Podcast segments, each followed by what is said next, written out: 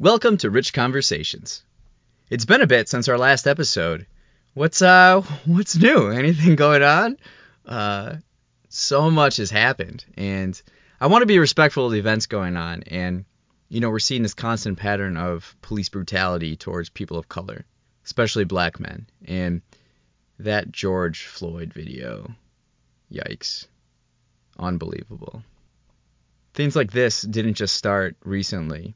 You know, while we've seen this going back to like 2013, and you see this correlation with technology. It was around that time, like 2013, when smartphones really became what they are now. And so the digital age is exposing these injustices, violence, and systemic racism in our country. And that's what the movement is about.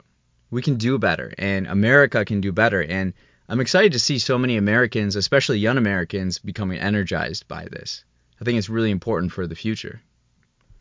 The disconnect between the rural and urban communities really disheartens me. Um, I believe that this is the division that needs to be focused on most as a country and mending this this tear that we have in our country.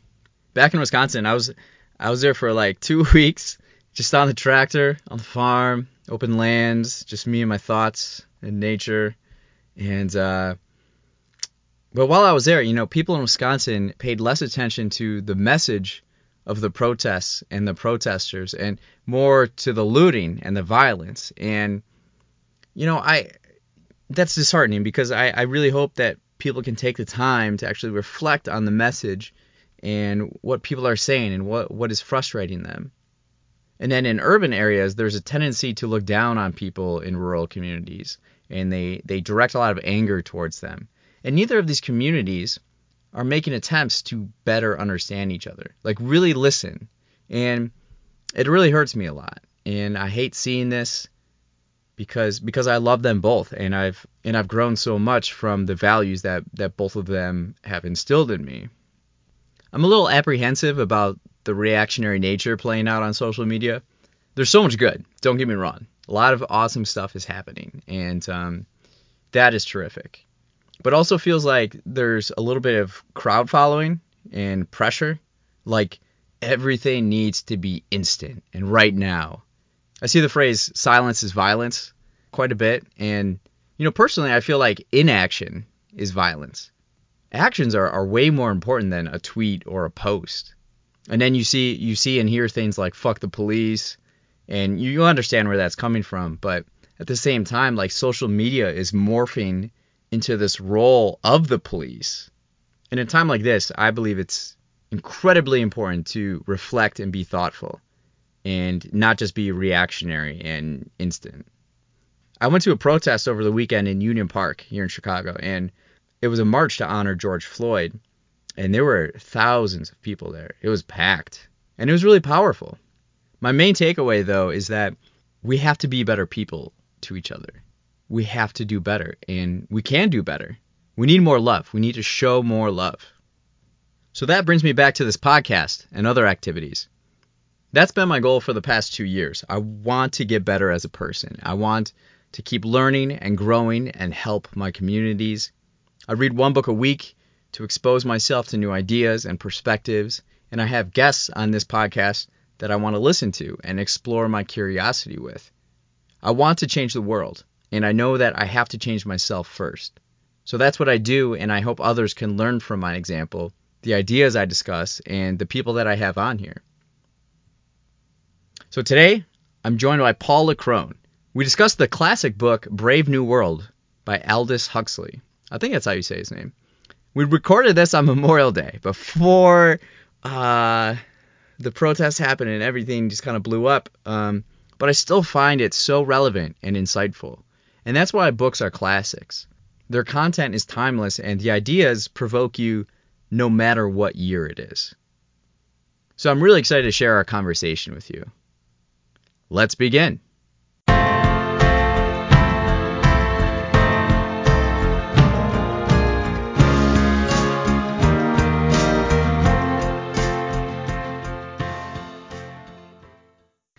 All right, so we have Paul here, and I've been doing a lot of reading, and I got a suggestion from Paul on Instagram, and it's A Brave New World. And I had checked this book out from the library before.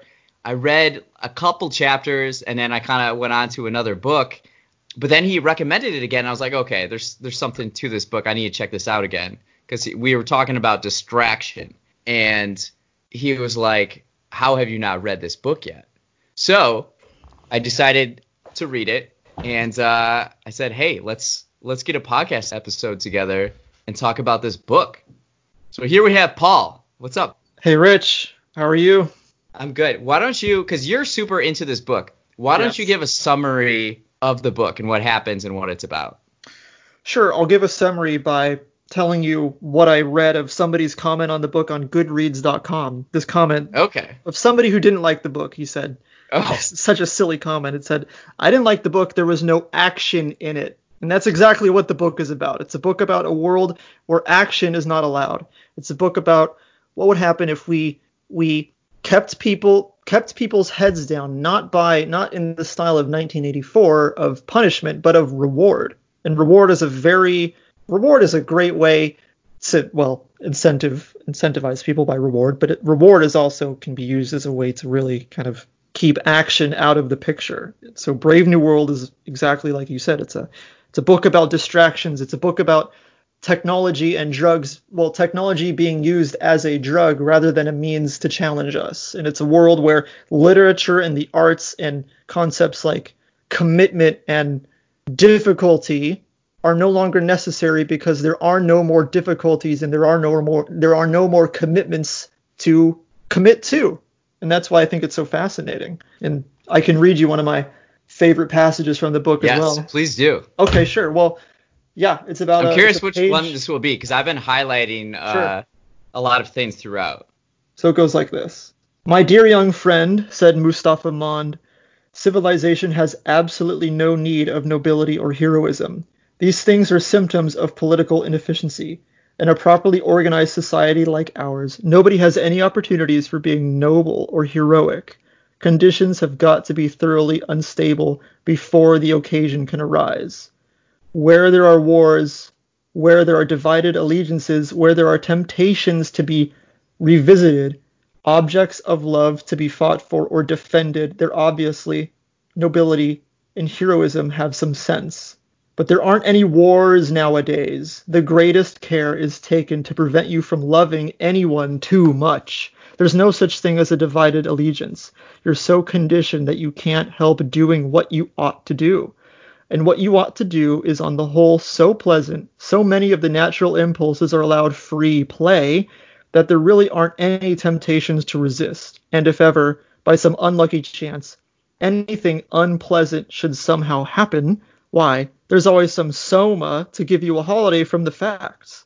And there's always soma to calm your anger, to reconcile you to your enemies, to make you patient and long suffering.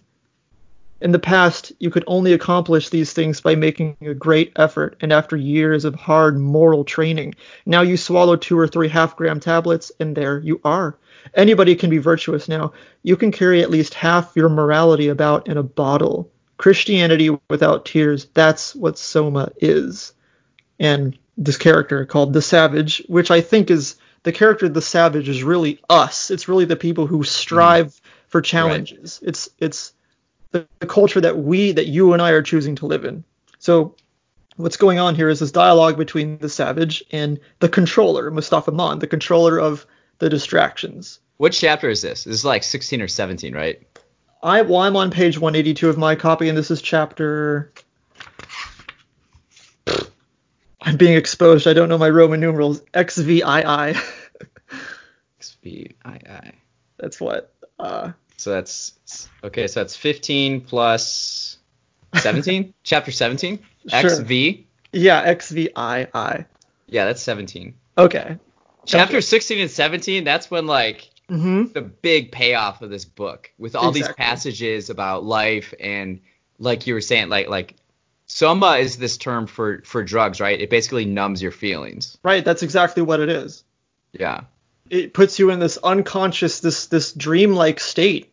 So yeah, that's exactly right. And the the savage responds to all of that. This is so brilliant. But the tears are necessary Don't you remember what Othello said? If after every tempest came such calms, may the winds blow till they have wakened death. There's a story of one of the old Indians used to tell us about the girl of Mátsaki.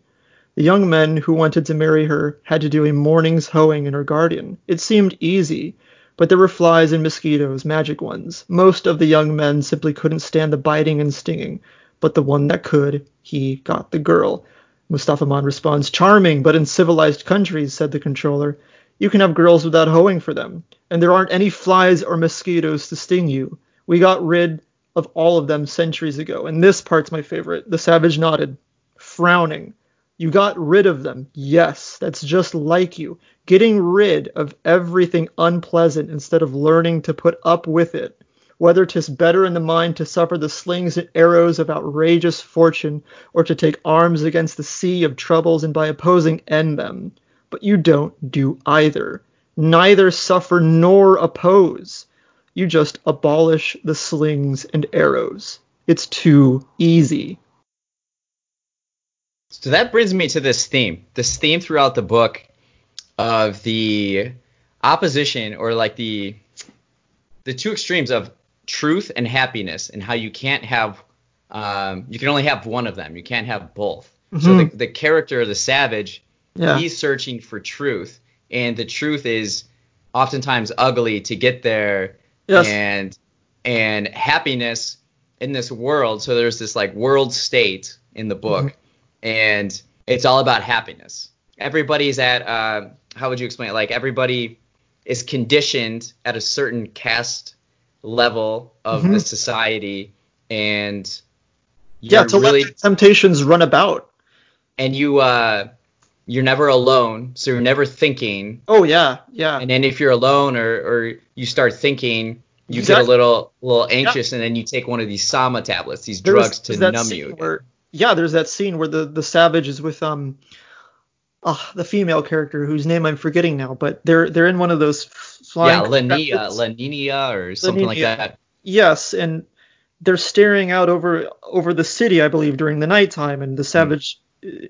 Really likes really likes that being alone with the darkness and how quiet it is, and she does not. That makes her very apprehensive, and she she wants to look away or to have some kind of stimulus take her out of that, and that reminds me of this little quote from Zen and the Art of Motorcycle Maintenance, which is to say that we think that what's on TV is more interesting than what's going on in our thoughts. So, well, yeah, back to that. It's like, yeah, that's why we pop the Soma pills because we think that's more interesting than what's what we could be paying attention to in our own mm-hmm. psyche.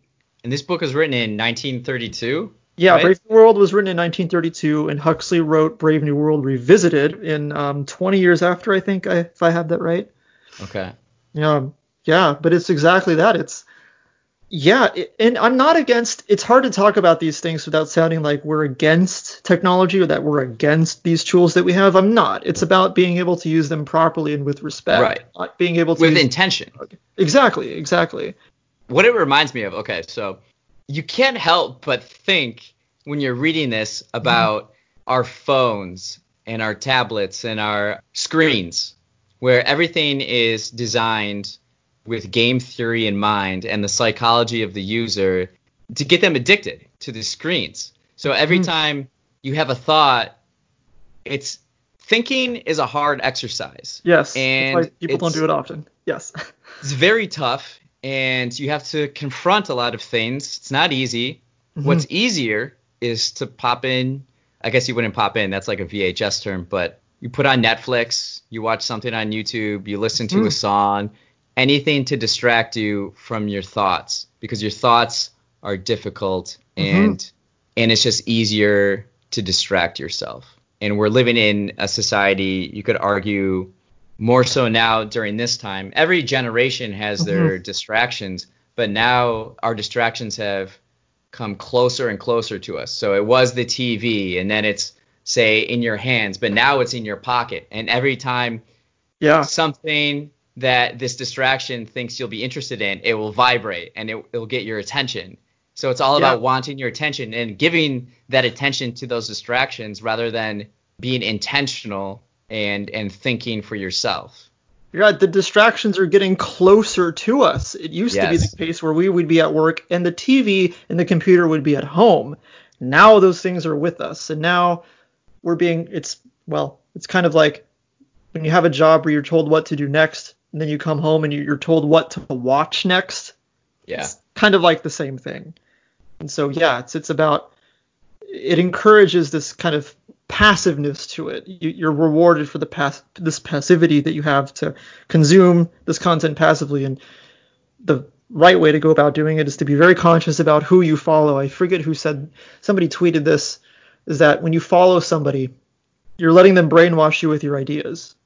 So you better get brainwashed with good ideas. Yeah, you got you, well exactly. I mean, we- maybe we need to rethink what the word brainwashing means, or we Yeah. maybe brainwashing isn't necessarily a bad thing if we're Conditioning yeah if we're washing ourselves with with good ideas, we're Yeah. cleansing our mind from this filth we passively collect by not paying attention to what it is that we're paying attention to.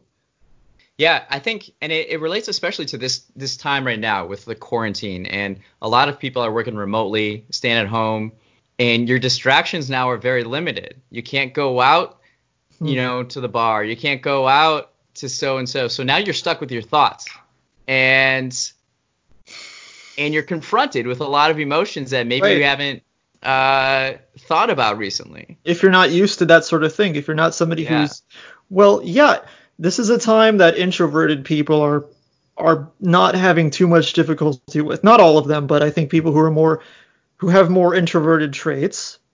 Mhm. For me, for example, it's taken me a long time to feel that cabin fever of man, I really miss hiking.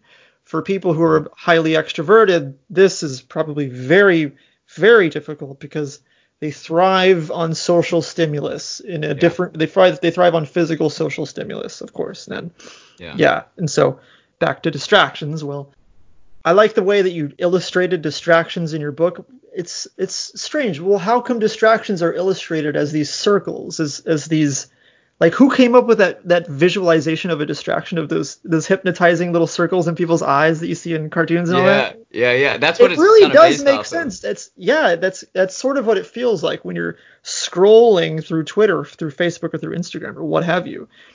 It's this drowsy sort of feeling. It, you're not creating anything of value. And again, I'm not against You're against not in control. Yeah, a way. exactly. You're not in control. And then it, what makes Brave New World so Brave New World is a book that's that's got this psychological claustrophobia when you read it, which is why it terrified me so much. I wanted to pull these damn characters out of this world because you you know when you read this is like, oh my god, how can things end up like this? This is this is terrifying, and it's terrifying not because there's these monsters or these scary characters, but because it's so subtle. Because what's right in front of them is what's is what's trapping them, and they don't realize it, or they realize it and they don't care. There's this apathy to it, and the savage knows, and the savage knows, and that's why he says, it took me a while to realize what the title of this book meant. Brave New World. It's got this irony to it. Oh, Brave it's, New it's World. not until like chapter 14 where you Yeah. start to realize what it actually yeah yeah, oh, Brave New World with such people in it. Oh, oh, is what he says. Oh, Brave New World. Brave New World. Well, what's Mm-hmm. brave about all of this? Well, on one side, it's like somebody had the bravery to take science to, to well, too far, I suppose. And then on the other side, it's this irony that nothing brave is happening here at all. yeah no bravery exists there's no heroism or Right, there's no- heroism there's, there's no commitment. Commitment Yeah. is, isn't allowed. You're not allowed to love somebody or that's you know it's so weird it's like Yeah. reading this book at the beginning and it's it's pretty like pretty like, like it really grabs your attention of Yeah. like how it's not even I wouldn't say courtship, but everybody shares everybody. Everybody mm-hmm. is everybody's property. everybody belongs to everybody else. and like it's it's what do you call it's damning that you've been seeing someone for four months Mhm. and and like you have feelings for like one person Right. and it's like frowned upon and yeah, and some of these like like the the sexuality in this book can you imagine Mhm. i mean it's like kind of like jarring to read it now but in 1932 when this came out right.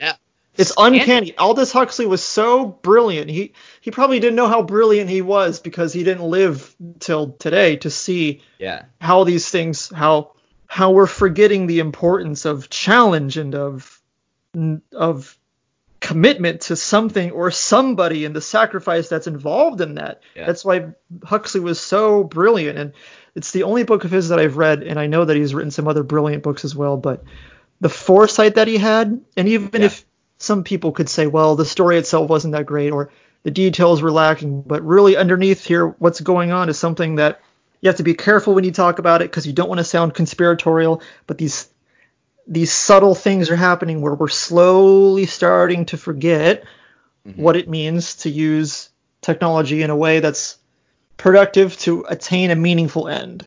It's scary. It's scary. It's psychologically, like I said, it's psychologically claustrophobic. It's brilliant. Yeah, I mean, we're like to the point where like two dudes on Memorial Day Yeah. are talking about this this old book. yeah. Um, I doubt he was ever thinking of that happening with his book. or but- maybe he was. I don't know. Uh, but it's like so relevant today. I I Mm.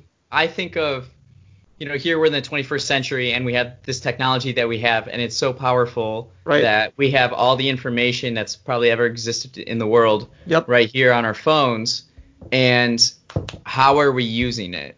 It seems like a lot of society it's so addicting. Like this this tablet will promise you that you'll never be bored and always entertained. That's a pretty awesome promise Mhm. you know? But you'll never think. But if you want if you want to be the happiest that you can be you have to think. And you have to take the steps which are take a lot of effort and hard work to Mhm. To reach that you know Yeah. Yeah, if you want to be the happiest you can be, you've got to do the thinking for yourself. Well, you get this kind of artificial sense of happiness or fulfillment mm-hmm. when you let when you let these services decide for you, when you let these services decide what you should do next. Again, it's coming home and letting Netflix tell you what you should watch next rather than saying, "You know what? What what do I want to do? What do I want Yeah. to create with this?"